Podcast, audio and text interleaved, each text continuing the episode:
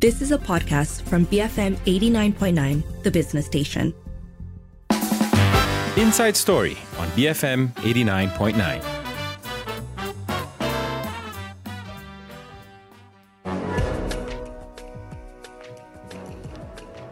Good evening, this is Sharad Kuttan. Tonight we're talking about demands that Sabah and Sarawak get a third of parliamentary seats. I'll be joined by political scientist Wong Chin Huat, who will help us think through the possibilities. Tell us what you think. Uh, do you think that the number of seats in parliament should reflect the equal partnership between the peninsula, Sabah and Sarawak, or should it reflect the one man, one vote principle? You can call us double seven double three two nine hundred. You can tweet us at BFM Radio. You can send us a voice note or WhatsApp us at our U mobile number 018 789 8899. This is Inside Story.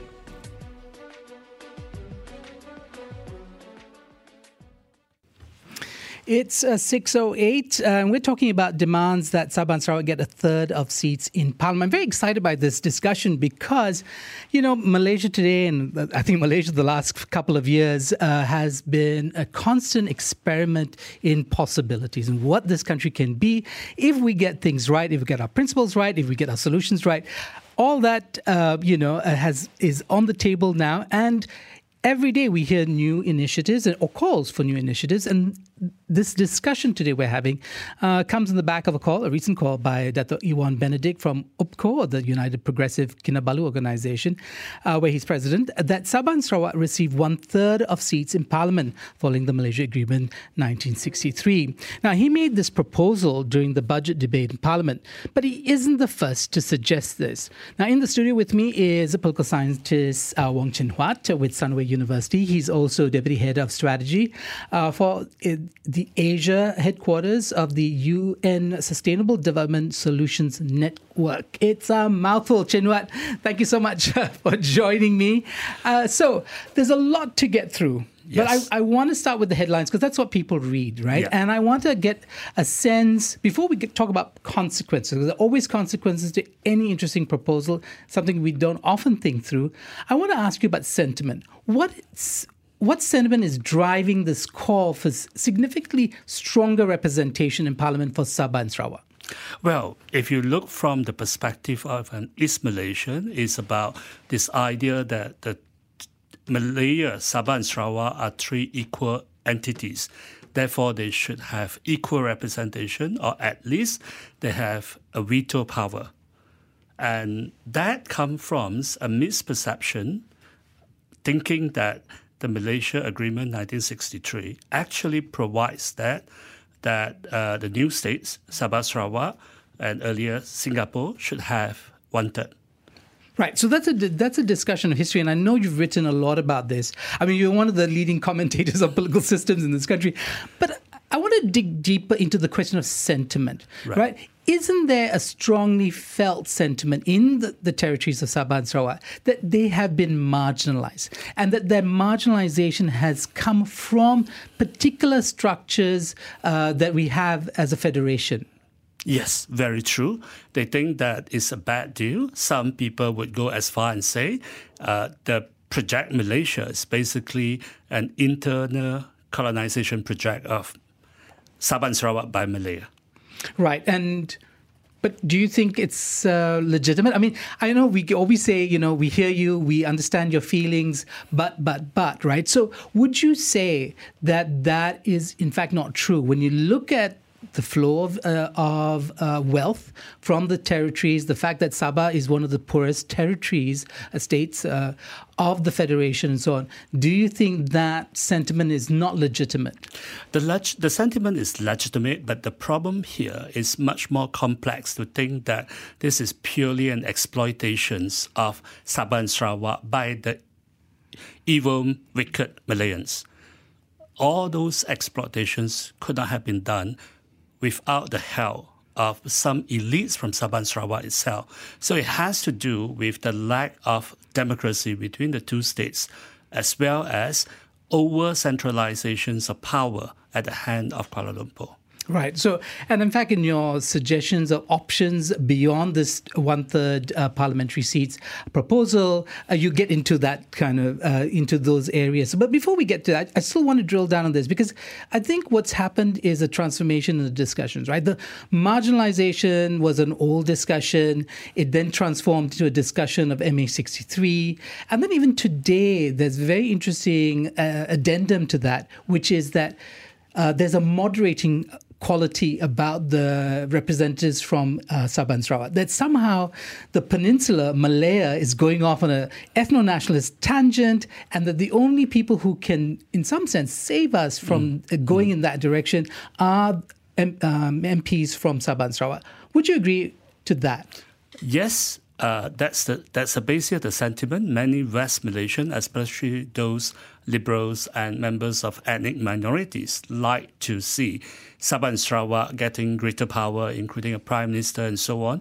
Uh, I think to have a prime minister from East Malaysia is perfectly fine, just from any part of Malaysia. However, to talk about overrepresentations of Sabah and Sarawak to the extent that probably would give them uh, so much power that they can form or dominate a majority government that does not enjoy a majority in terms of votes would be dangerous because that could lead to political instability, political unrest, and so on. Yeah, but but Chin Huat, do you think that uh, representatives from Sabah and Sarawak generally reflect a more inclusive vision of the country? Uh, yes, uh, because they are actually more in line with the rest of maritime Southeast Asia, Nusantara, if you like, because they are society with multiple poles.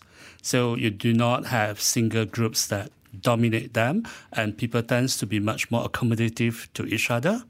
Malaya, or if you want to be more accurate, West Coast Malaya is an anomaly in this case because we have a bipolar society. You have Malay Muslim as one big pole, and then the non-Malay non-Muslim as another one. Yeah, so if you look at some of the headlines that we had, you know, the last couple of weeks, uh, there's pushback that coming from, especially Sarawak, uh, on, say, the uh, Palestine Awareness Week. Uh, there was also pushback on uh, government correspondence, right? And this uh, rather startling um, assertion from Sarawak that they accept a multilingual co- communications framework for their people, right? And mm. so when you read the, those headlines, Chin Huat, what were you thinking? I mean, is this an expression of state nationalism? Nationalism, or is it just good sense, common sense when you think about our country? Both. I think in Sarawak, there is a sense of pride on using English more than in Sabah. You go to Sabah, people feel very comfortable to use Malay, but Sarawakians like to emphasize their use of English. So that they see this as part of their state identity. That's a very interesting point. Uh, I'm speaking to Wong Chin Huat, political scientist and author of numerous commentaries on our political system. Stay, uh, keep it here, BFM 89.9. Boleh for Malaysia. Ha. BFM 89.9, the business station. It's uh, coming up to 617. Uh, this is Inside Story. I'm Sharad. We're talking about greater representation for Sabah and Sarawak in Parliament. It's just a proposal at this stage, uh, and we're thinking through its consequences. So we want to know what you think. Do you think the number of seats in Parliament should reflect equal partnership between the peninsula, Malaya as it were, Sabah and Sarawak, or should it reflect the one man vote principle, which is kind of core to uh, democracy or parliamentary democracies? You can call double seven double three two nine hundred, tweet us at BFM Radio, or send us a voice note or WhatsApp at 018 789 8899. Now, in the studio with me is uh, Wong Chin Huat, the political scientist uh, who's written extensively on our political system. Um, but I want to just finish up on the question of sentiment, because political sentiment, I think, in many ways drives uh, the decisions that uh, are being made um, yes. in Parliament, but also, I think, sitting in our cars, sitting in our homes, what we think is the right course of action for this country.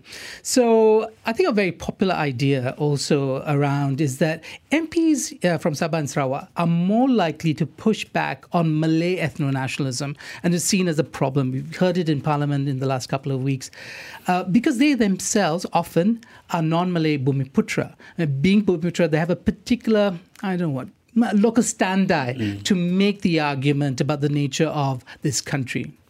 What do you think? Is that true? It's very true, but also I want to qualify that by saying a lot of East Malaysians, parliamentarians, lawmakers have this uh, delusion, if you like, of Sabah and Sarawak exceptionalism and isolationism.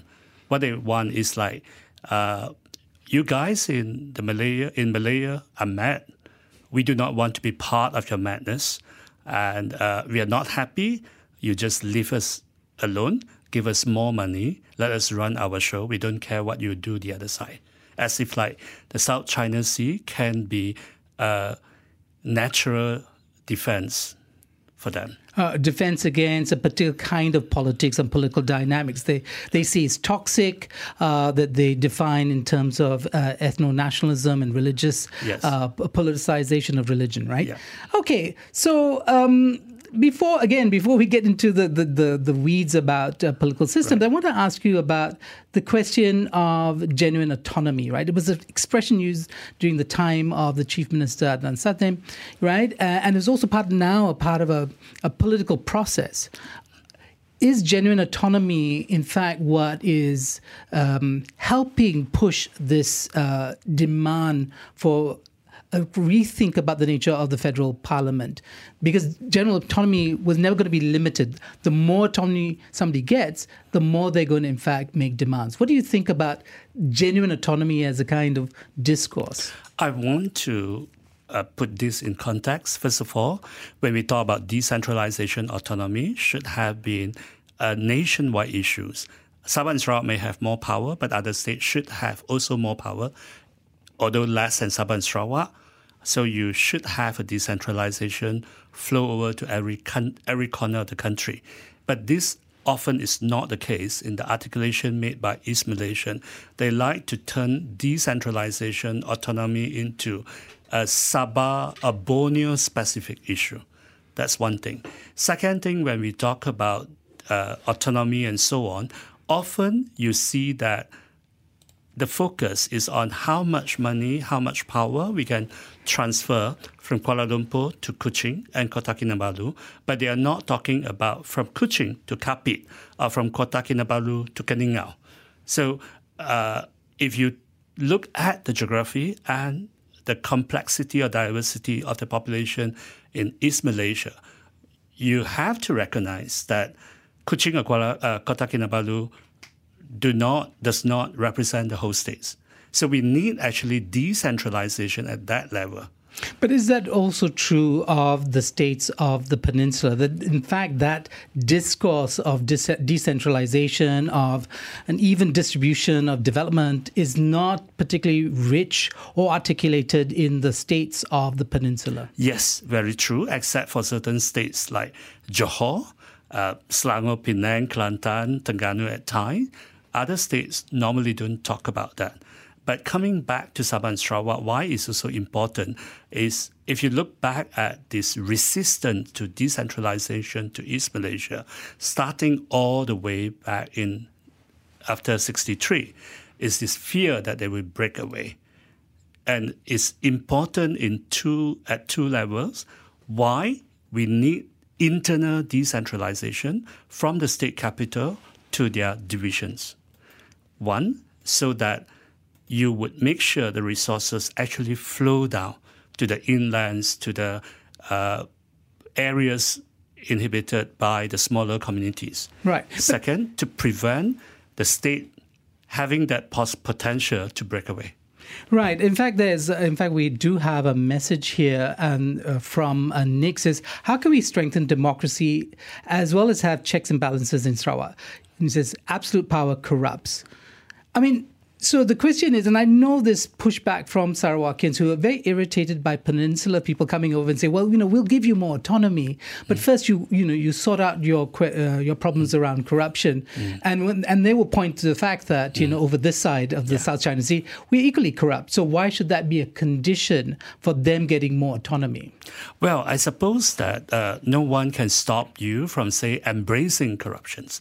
But rather here, I want to put that question on the other way. Sabah and Sarawak like to assert that they are not part of Malaya. In fact, parts of our law give them that power. Sometimes are not necessarily good things like labor laws, but there are other parts that are actually good. For example, our local government act does not cover Sabah and Sarawak. What does that mean? Sabah and Sarawak can have their local government elections. Why are they not having it? And why this is important for them to have it? If they have local elections, they have accountable government, they can make sure whatever decentralization, uh, benefit from decentralization can flow down all the way to the local. And also, they can use that to show that their divisions, if they want to have elections at that level, is actually on par with most Malaysian states. Why are they not doing this? And why is important to talk about democratization within Sabah and Sarawak as we talk about decentralization? because it's also to avoid state capture. Like it or not, in West Malaysia, political parties are stronger in the sense that they're stronger than families, than personalities, of course, with exceptions. But in Sabah and Sarawak, we know that uh, many parties are controlled by families. We have had families that mon- dominated and exploited estates for three decades. Yeah, so that's interesting. Um, what do you think of what Chin Huat is saying? You can call uh, double seven double three two nine hundred. Tweet us at BFM Radio or send a voice note or WhatsApp at 018 789 8899. Remember, the question that we have this evening is the question of a proposal, um, you know, not set in stone, just a proposal, uh, but often iterated, uh, reiterated, which is that Sabah and Sarawak should get a third of parliamentary seats, and that will bring benefits to the Federation, not just to the territories themselves. So, do you think uh, the number of seats in Parliament should reflect that equal partnership we have between the three components of the Federation, or should it reflect the one man, one vote principle. Remember, Chin Huat's on call. He's on the line uh, to answer any of your queries about political systems and political theory. Uh, he's an expert. So let's let's start to drill down uh, just very quickly on the question of malapportionment, because that's something that you have used to launch launch your argument against this proposal.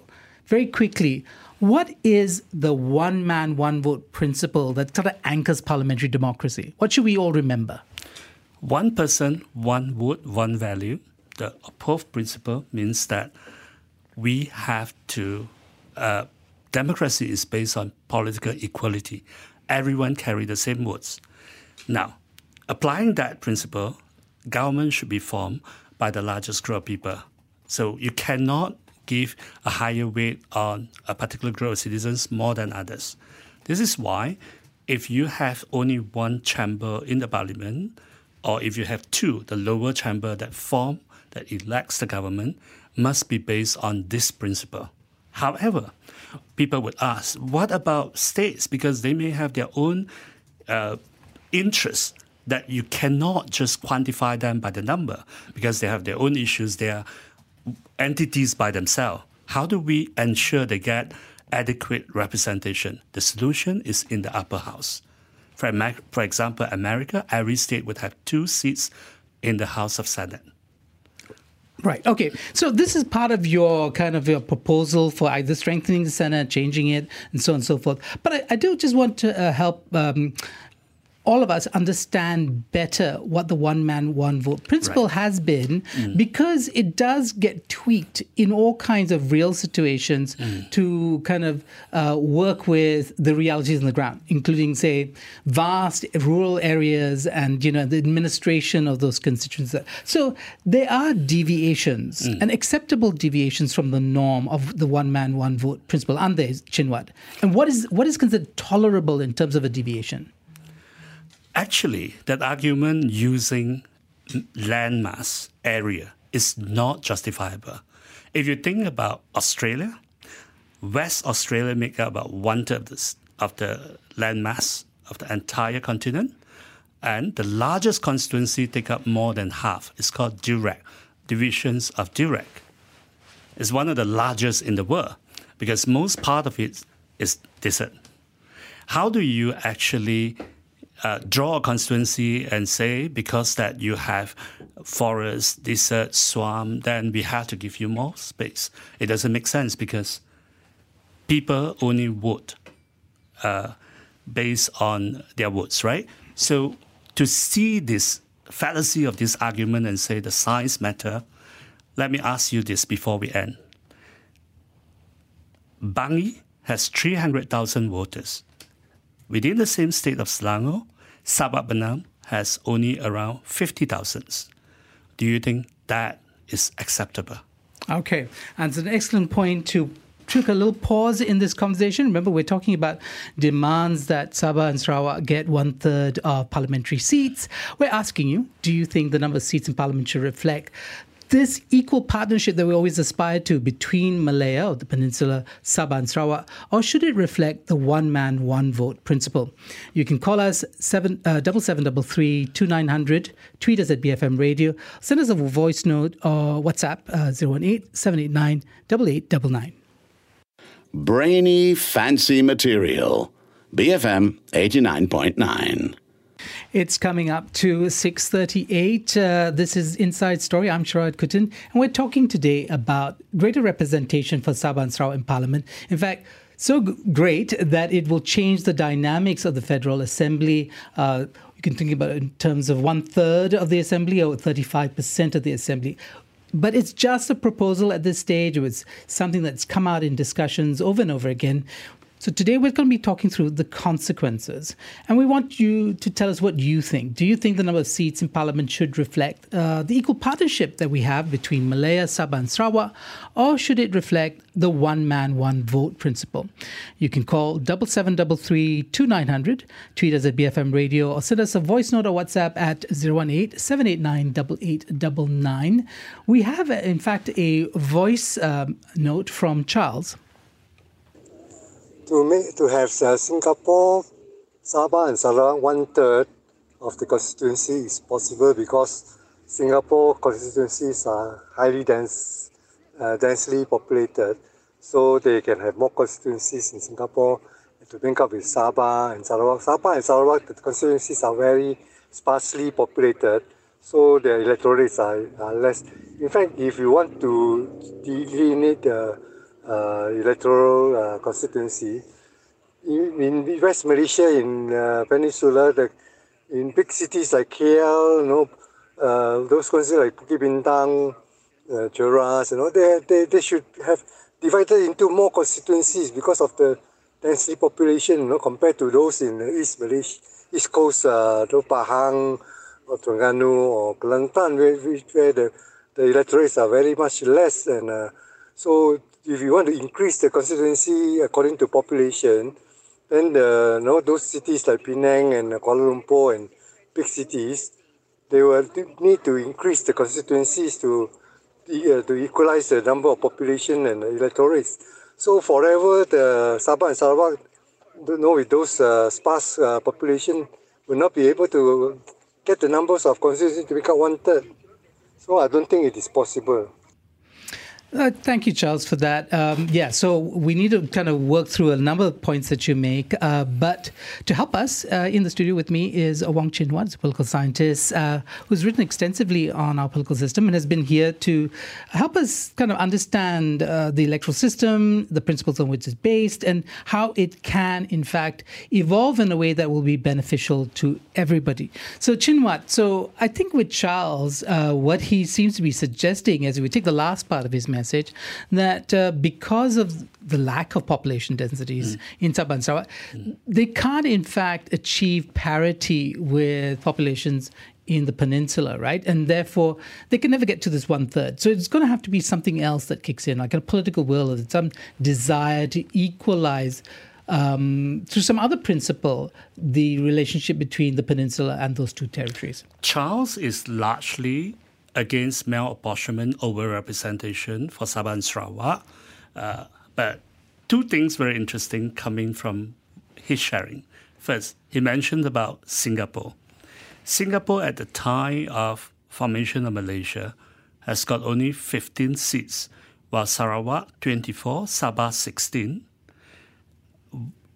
Whereas when Singapore population is actually larger than the two other states. So Singapore was seriously undermined, underrepresented. It's a raw deal. So you may want to ask, Singaporeans are so politically uh, savvy. Why would they want to? Oh, Lee Kuan Yew is- was at least, yes. Yes. Why would they accept this deal? The interesting thing here, I think Sabahan and Sarawakian may want to take a leaf from Lee Kuan Yew. Because Malaya then fear Singapore would be too powerful. So they deliberately want to under, wanted to under, underrepresent Singapore. In exchange for that raw deal, Singapore asked for autonomy in education, in uh, health, and labor law. So it's interesting. So in the political negotiations of a representation, for Singapore, it was more important to have control over their territory than it was to have a say in the larger Malaysia. Is that, Yes. that, that um, did I understand that correctly? Yes, exactly. So come back to this. I want to, I mean, some of our Sabahan friends and Sarawakian friends may think that, say, well, Wong Chin Huat is another wicked Malayan, right? How? Oh, wicked Malayan. Yeah, Okay. well, why should we trust him? But let me put this way: I believe in a Malaysia that uh, that is inclusive. It has to be good for Sabah and Sarawak. Otherwise, we wouldn't be able to keep Malaysia uh, for you know Together. decades to come. Yeah, right. Now, how do we get the best for Sabah and Sarawak? People have been always talking about getting more seats. Let me put it this way: if you have more seats for Sabah and Sarawak, you know what you're going to get? Your hmm. politicians would have a better chance to be minister. That's true. You have more seats, you're going to have more claim for constituency allocation. Now, would all this guarantee that you, as ordinary people, get a better share? Not necessary. But what would be useful if is talking about decentralization, getting more power devolved to Kuching and Kota Kinabalu. Therefore, Kota, Kota Kinabalu and Kuching can afford to devolve power to elected local government. Okay, but you know, aren't they already doing that? Aren't they already in the process of making a separation, saying that there are things that they want to be in control of, that you know that uh, there are policies they don't agree. with. We we talked earlier about how they push back on this federal demand that all correspondence, government correspondence, is done in Bahasa Malaysia, and they said no, we accept a, a very different principle of multilingualism. Yes, but that in the Sarawak case, because Sarawak official language is both Malay and English. But when you come to education, Sarawak has been talking about so much we want to have control. All the federal concessions here has no constitutional basis, meaning that if you have a you have a change of federal government, things can be rolled back. What we really should talk about is formal decentralization. Now, how this is actually something very normal if you look at the rest of the world. For example, Malaysian students know about um, South Australian matriculation as one of pre-U program. What does it mean? That's STP for Selangor, for example, or Johor, right? Why? Because in Australia, it's the state government that control their education. It is possible for us to talk about all this, and that's probably more useful for Sabah and Sarawak to be king in your own country, rather make your politicians kingmakers in the federal capital, because they may make more money for themselves, but not necessarily those money will flow to you. That's one thing.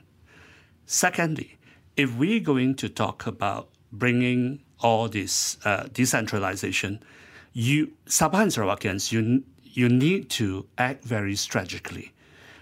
You cannot just say, "I want my share, and I don't care what all these Malayans think." You have to remember, Malayan politicians still make up the majority in the parliament. So to to get decentralization, Sabah and Sarawakians need to lure Malayan politicians with some benefits. What's that? Decentralization for their own state, but may not be as much as what you would get in Sabah and Sarawak because they're special. Okay, we're going to have to put a pin in that. It's a very interesting proposition. I'm speaking to Wong Chin Huat. He's here to help us understand uh, the dilemmas and the trade offs that come with the kind of changes we want to see in our political system. We're talking about uh, greater representation for Sabah and Sarawak in Parliament. Uh, we're asking you Do you think the number of seats in parliament should reflect the equal partnership between Malaya, Sabah, and Sarawak, or should it reflect the one man, one vote principle? You can call us, 7733 You can send us a voice note or WhatsApp at 018 789 8899 or tweet us at BFM Radio. Bring forth Moolah, BFM 89.9. It's a 648. Uh, this is Inside, sorry, this is Inside Story. I'm Sharad Kuttan. And we continue our discussion about greater representation for Sabah and Sarawak in Parliament. That's the Federal Assembly. Uh, it's just a proposal at this point, but we want to know what you think of such a suggestion. Do you think the number of seats in Parliament should reflect the equal partnership between Peninsula, Sabah, and Sarawak, or should it reflect the one man, one vote principle, which it might undermine? So you can call us at double seven double three 2900, uh, tweet us at BFM Radio, or send us a voice note, or WhatsApp us at 018 789 8899. Chin Huat, um, you know, there are in fact some really interesting messages here. We have one from Yahya. It says, Should we increase the total seats um, instead of the current 222. Uh, Mario had similar uh, suggestions. How about revamping the whole constituency demographics? Instead of 222 seats in parliament, relook at the entire structure. So, Mario and Chino, what do you think? Yes, we should actually rethink about our entire electoral system because, in terms of apportionments of seats of equal representation, one person, one vote, one value, we have two problems. One is within the same state, you have malapportionments as 300 over thousands for Bangi and 50,000 for Sabak Bernam. But also we have a huge problem of inequality between the states. And no, let's just leave Sabah and Sarawak aside. We have uh, the, the, the numbers of seats in Selangor is much less than what it deserves and neighboring Pahang has more seats than what it deserves. In a normal country, what would happen is after a round of census, you would take some seats from Pahang, move it to Selangor. We never have that. So what happened is over time we just add seats. But when we add seats, it was not based on any formula. The parliament arbitrarily decides seats based on suggestions from the EC and therefore our problem never gets solved. Should we actually increase this? Yes, we should at some point settle to a total and never increase it again. Okay, I want to ask you this because it seems that one thing, we're not a unitary state, right? So the federal nature of not just Malaya, but the federal nature of Malaysia. So it's kind of, we have a federation, that federation is part of another federation. Mm does federalism impose a different logic, the one that goes beyond equality of votes, right? The equality of citizenship. That the constituent parts of the federal uh, federal uh, mm. entity mm. also have kind of like person's rights. You know, we could yeah. put it kind of okay. crudely, right? Right. So how how do we square that? Okay, that comes to two principles. One, even for the lower house, the smaller state must have one seat so, for example, we cannot complain about Putrajaya having so few voters because Putrajaya is a state level unit. Beyond that, what you should have, if we were to go on that line, is to have overrepresentation of small states or special states in the upper house. And in the lower house, we should maintain the number. I'll give you America again as example. In 1911, America has less than uh, it's about 91 million people and 435 members of House of Representatives. Today, the population has more than tripled, but the numbers of representatives remains 435. What happened over time? States with higher population growth would get seats. That process is called reapportionment. So we can increase seats, but we must bring in this process of reapportionment. Otherwise, our parliament would keep on growing. In 1965, when Singapore left us, we had uh, one. looking for the 144. 144 seats, seats in parliament. Okay. In parliament. And by 20, 2003, we have got 222. 2005, we have got 2 to 2. Right. But is that the, in, uh, the inevitable consequence of just population growth? That, you know, or is it, or should we think very differently about what happens in Parliament and stop thinking about it as somehow having to be anchored in the size? Because, uh, you know, if we have population growth of some sort, then we could have a 500 seat um, Parliament. And that clearly is not true of, well, countries as big as China or India, right? The parliaments are not huge. Uh, China, yes. China has more than 2,000 in the parliament, but the whole reason is because the parliament is not meant to be uh, check and balance on government. So you have huge parliament, it will be dysfunctional. There's no absolute number and say how big it should be. Some countries go for 800, 600. Some countries settle with 500 or 200, right? The question here is that we must fix the number. And every time we think about increasing seats, we must ask, are we going to increase the time that Parliament would meet, the number of committees. If not, we are basically paying more lawmakers to do less job. Hmm. Which is something a lot of Malaysians would uh, balk at. Uh, we already have this conversation about absenteeism, uh, and I, I, don't see us anybody uh, giving the thumbs up to that. Okay, very quickly before we go to the news, um, there is this rather contentious thing, and it's probably the extreme end of the demand for autonomy. And that is, mm. Shah says, Chin Huat, there are Sabahans and Sarawakans demanding secession. Mm. They want a referendum. What's mm. your take on that? Well, we have been married for 50 years. I do not believe in denying the right of divorce. But in a country where we do not have any mechanism of referendum, it would be very dangerous to go on that path. What we should do is work hard to make the marriage work. Fact, After some point, if it still does not, and you have to come to the point of maintaining territorial integrity with violence, then we should talk about that. Okay, so Rizza, in fact, adds to that. It says, let's be frank and true to ourselves. Can Peninsula, uh, Sarawak, and Sabah stand as a country on their own without depending on each other? Do you, uh, do they, in fact, even have the uh, economic means to be independent? Yes, possibly, but they would likely to more likely to become vassal states of China or Indonesia. Ah, well, that is something I think clearly uh, nobody wants. But and you're sort of putting uh, Malaysia in a geopolitical context, right? Uh, not just um, Sabah, uh, Filipino claims on Sabah, but also the larger yeah. geopolitical context. Yeah, very interesting. Okay, we're speaking to uh, Wong Chin Huat, political scientist, has written quite extensively on our political system. We're talking about greater representation for Sabah and Sarawak in Parliament and a proposal that uh, the two territories get 35% or one third of parliamentary seats. Tell us what you think. Uh, you, you know, do you think the number of seats in parliament should reflect the equal partnership between uh, the peninsula, Sabah and Sarawak, or should it, should it reflect the one man, one vote principle, which in what very uh, um, you know, clearly articulated just now. You can call us double seven double three two nine hundred.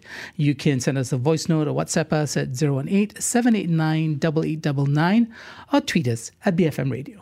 Bigotry Free Malaysia, BFM 89.9. It's uh, 7.08, and uh, we continue our conversation on Inside Story about, I think, demands emanating from the ground, also by political leadership in uh, Sabah and Sarawak, about representation, how they feel about the federation and the, their visibility, their ability to transform things or to protect the things that they think are important. To help us with that, we have Wong Chin Huat, he's a political scientist with Sunway uh, University. Okay, we've covered a lot of ground, Chin Huat, uh, but we have one thing we haven't covered is the first past the post system, right? And we have a voice note here from Anas about that. I truly agree with what the person before this has mentioned, in which that we have to look at the population of a constituency as well. For example, I think one of the, I think a lot of the parliamentary seats in, for example, in Sabah and Sarawak has lesser number of voters than one Adun seat in, for example, in Selangor, for instance. So I think when we look at this, where are we going to put more seats in it? So, so I think what is important is that if we were to change or if we were to add uh, the seats in Sabah and Sarawak, we need to look at the seats in Selangor or the densely populated area as well. Um, and I think what we need to at least try to look into is in terms of trying to change the first past the post system, which is I'm sure very hard, and Prof. Wong Chin Huat probably would have a lot of things to say about this. But then, yeah, so we need to look at the data first and not just to blindly say that, okay, we just need an increase of the number of parliamentary seats because you can still have um, power in terms of negotiating your, your, your, your, your, not your sovereignty, but your freedom uh, in terms of uh, handling your own uh, affairs as well. Anas, thank you very much for that very thoughtful note. There are two, I guess, two uh, points in that, but I'll leave it to you, Chin Huat. Um, what do you want to take first? Well, first of all, I completely agree that uh, the the underrepresentations of uh, Peninsula voters. I'll give you a figure now. If currently you have 17% of voters from Sabah and Sarawak, but they have 25% of seats in Sabah, Sarawak, and Labuan. And if you're going to count the weight, a Peninsula voter is only 63% of a Sarawakian is Malaysian voters. Now, if you're going to raise it to 35%, that's the parliamentary seats. Parliamentary seats. Then a Peninsula voters would would weight only 39%. So can you accept that? That's really the question. But I want to take it further from here before we come to first past the post. Even in Sabah and Sarawak, we have to know that once we break this idea of uh, equal apportionment, Sarawakian and Sabahan, they themselves are victims. For example, the smallest constituency in Sarawak is Igan. That's smaller than Negeri Sembilan. But you have a seats like Baram, which is the size of Perak, uh, Ulu Rejang, the size of Pahang. Both these seats are more inland and they have more voters than Igan. So even about inland seats, there was no not a standard. So this is why malapportionment is really detrimental to our democracy, and in general, it penalizes people who are in urban area uh, or those less prefer inland people.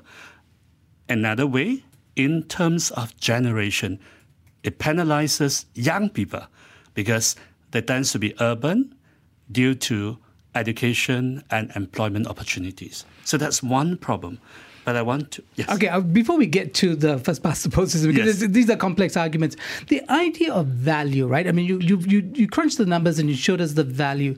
But when people look at federal parliament and they yeah. see we only have X number of seats, yeah. Uh, our ability to uh, form governments mm. uh, is also lessened because we have, X, at this point in time, they're kingmakers, yeah. right? Yeah. But at the same time, people don't see that value number that you're talking about. What they see is the seats in parliament. They see the 22, uh, mm. sorry, 222 mm. seats, and they mm. say that's the game, and yeah. that's the game we need to play at the level of seat allocations on the parliamentary. So, how would you respond to that? Well, now let's say we go along and say we agree with Ewon Benedick, who say won 35%, and he's, he was not the first one, but we agree with them. So, let's start. How do we add seats? Without changing any seats in West Malaysia, we need to add 32 seats to Sabah and Sarawak. That makes our parliament 254 seats. Now, after that, because many seats in Peninsula are already oversized, so people definitely want to have more seats, right? For every one, two seats added to the Peninsula, you need to give one seat to Borneo. So you would expect that Parliament to have to continue growing. What's the number if, let's say, both Peninsula and Sabah and Sarawak get the same number of seats? Our Parliament would be 360. Now, our, that is actually more than 50% increase of the current size. Are we going to see our Parliament to be in sessions for more than 50% of the day? Than now? Are we going to see more committees? No, people are not talking about this. Why is it so?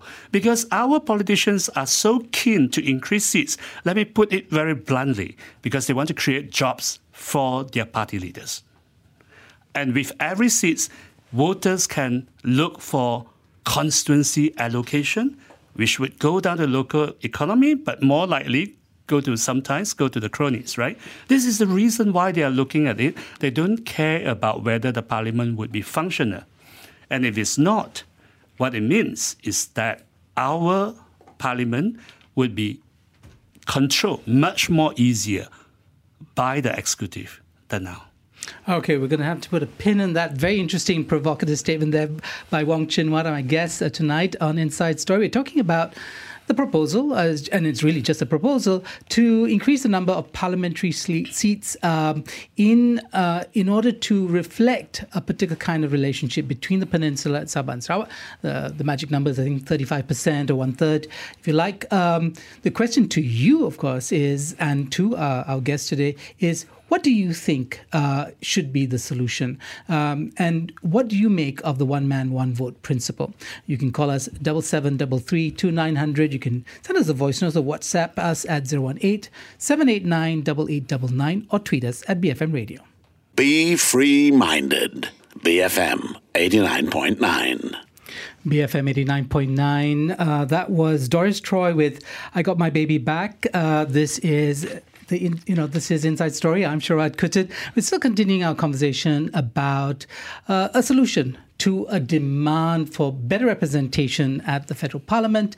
Uh, Sabah Sarawak should it get one third of seats there, uh, or 35%, however you want to uh, skin that cat. But the question is, uh, what is the consequences of doing that? And to help me with that conversation is Wong Chin Huat. He's a political scientist, well known to many uh, from Sunway University. Now, before we get to the first past the post system, which is sort of bedevils our system, um, Chin Huat, there is a message from Jingyi. It says, uh, whether it's malapportionment or first past the post system is correct, uh, the question of competency of candidates is also important. It's pointless to increase the number of seats if the elected representatives are incompetent. What's your take, Mr. Wong? Oh, agree. Dr. Wong. agree. What we need to do is to have parliamentary reform, make it more demanding, and also for parliamentarians to learn on the job if they have not if they have not come to parliaments with substance. Ah, okay. We'll come back to Anas's voice note that yeah. had earlier that mentioned the question of the first past the post system. Yeah. Is that part of the problem? Yes, it's part of the problems. I mean, we all know that it doesn't provide equal representations for the losing parties and a problem that is made worse by gerrymandering. But I want to point to another problem. With first past the post, Borneo parties cannot become national. For example, Gerakan took part in the 1995 general elections, Warisan in the last elections. They would not be able to win any seats, even though we have sizable East Malaysian diaspora here. Why? Because their seats are scattered around. If you have party list system on top of a sparse post, so for example, entire state is one constituency with maybe 10 seats or 15 seats, it's possible for parties from East Malaysia to win representation. That would actually serve the purpose of East Malaysians, East Malaysians here. Right. Okay. Um, in fact, you got all the supporters, Chin Huat. Uh, Mahdi is saying, as a nation, Sabah Sarawak are equal partners with Malaya, but for Malaysia and its people, it should be the one citizen, one vote system. He says, please, please, please, no increase in parliamentary seats, even with 222 seats. The high cost of maintaining them, uh, we have substandard MPs and high absenteeism. Also, Nini weighed in saying one man, one vote will save the country a lot of money. Do you agree with Nini? Yes. But I would not rule out about increasing seats, not just a, a knee jerk reaction to pressures from some politicians. It should be part of a proper design because our system need to be changed. And I'll point to two directions. One is decentralization for Sabah Sarawak and also to a lesser extent for all other states here. Second is to change our parliament, having both houses elected. Upper house completely elected on party list, lower house adding seats, uh, party list seats to first past the post seats. So for that reason, we probably need to increase seats, but it should be once and for all. Okay. Addition. Right. I, know. In fact, your your suggestions for alternatives to this very simple and very, in some ways very direct and in almost intuitive idea that if you increase the number of parliamentary representatives, it will be good for Sabah and Sarawak. There are consequences. The question is, and I think uh, Christopher and Kun Boon both kind of sent messages about this. At the, at the end of the day, Will that touchstone for many Sabahan and Sarawakan politicians, MA63, solve the matter? So I'm going to read. Kun Boon says, it should be based on what has been agreed in MA63. Otherwise, there is no right or wrong answer. Christopher says, just honor the Malaysia Agreement 1963 in the spirit of the formation of Malaysia. How would you respond to both of them? I completely agree. And unfortunately, MH63 doesn't contain anything that suggests Sabah and Sarawak have a fixed number of seats because it was temporary arrangement for Sabah and Sarawak to be overrepresented with 24 and 16 seats, but Singapore having 15, Sabah and Sarawak 24 and 16, Singapore 15, and uh, Malaya 104.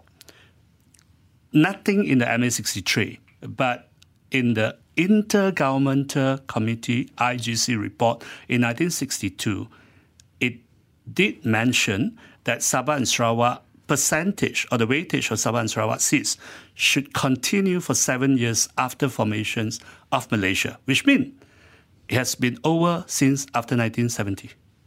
Yeah, so you know, I you know, you know what? Um, I think in many ways the MA63 is so important because it's anchored a particular kind of discourse, yeah. but it's a backward-looking, in some ways, framework, right?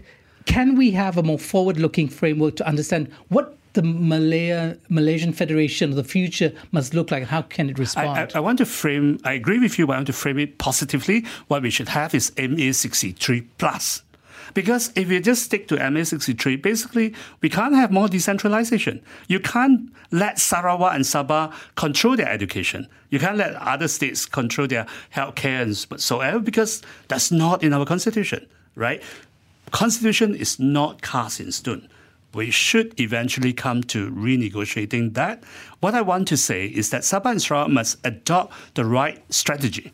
All this while, they like to talk about, uh, they, they treat the federal government as representing the Malayan states.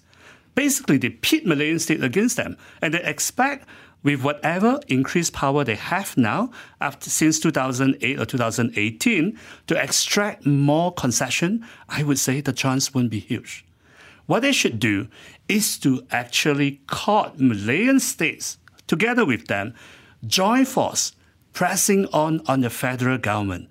Decentralization for all, but Sabah and Sarawak, more.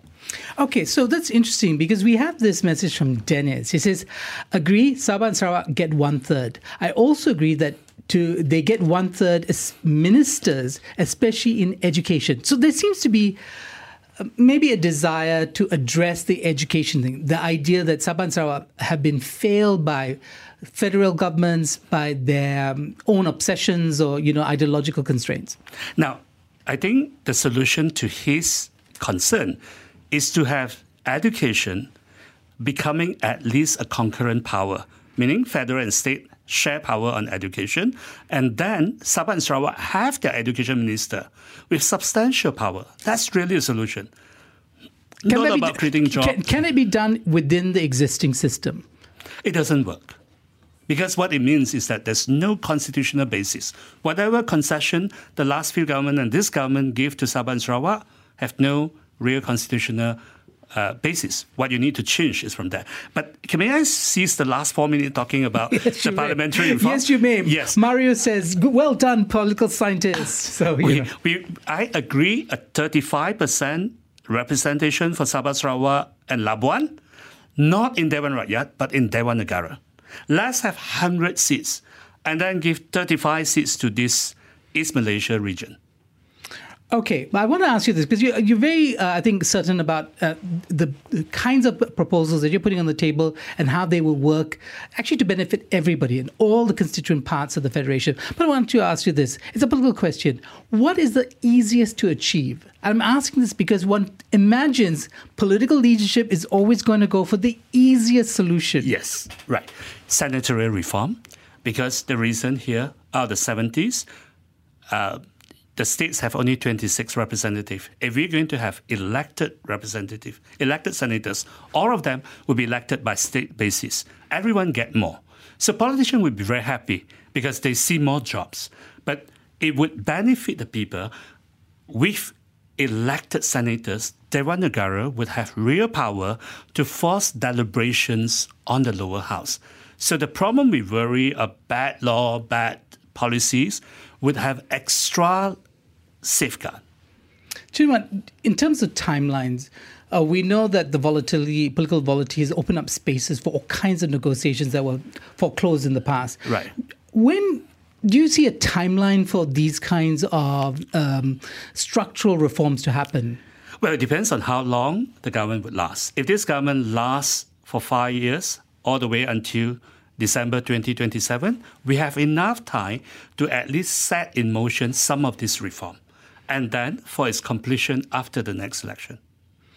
Okay, final thoughts for our listeners as they think about whether the proposal is a good one and what its consequences are?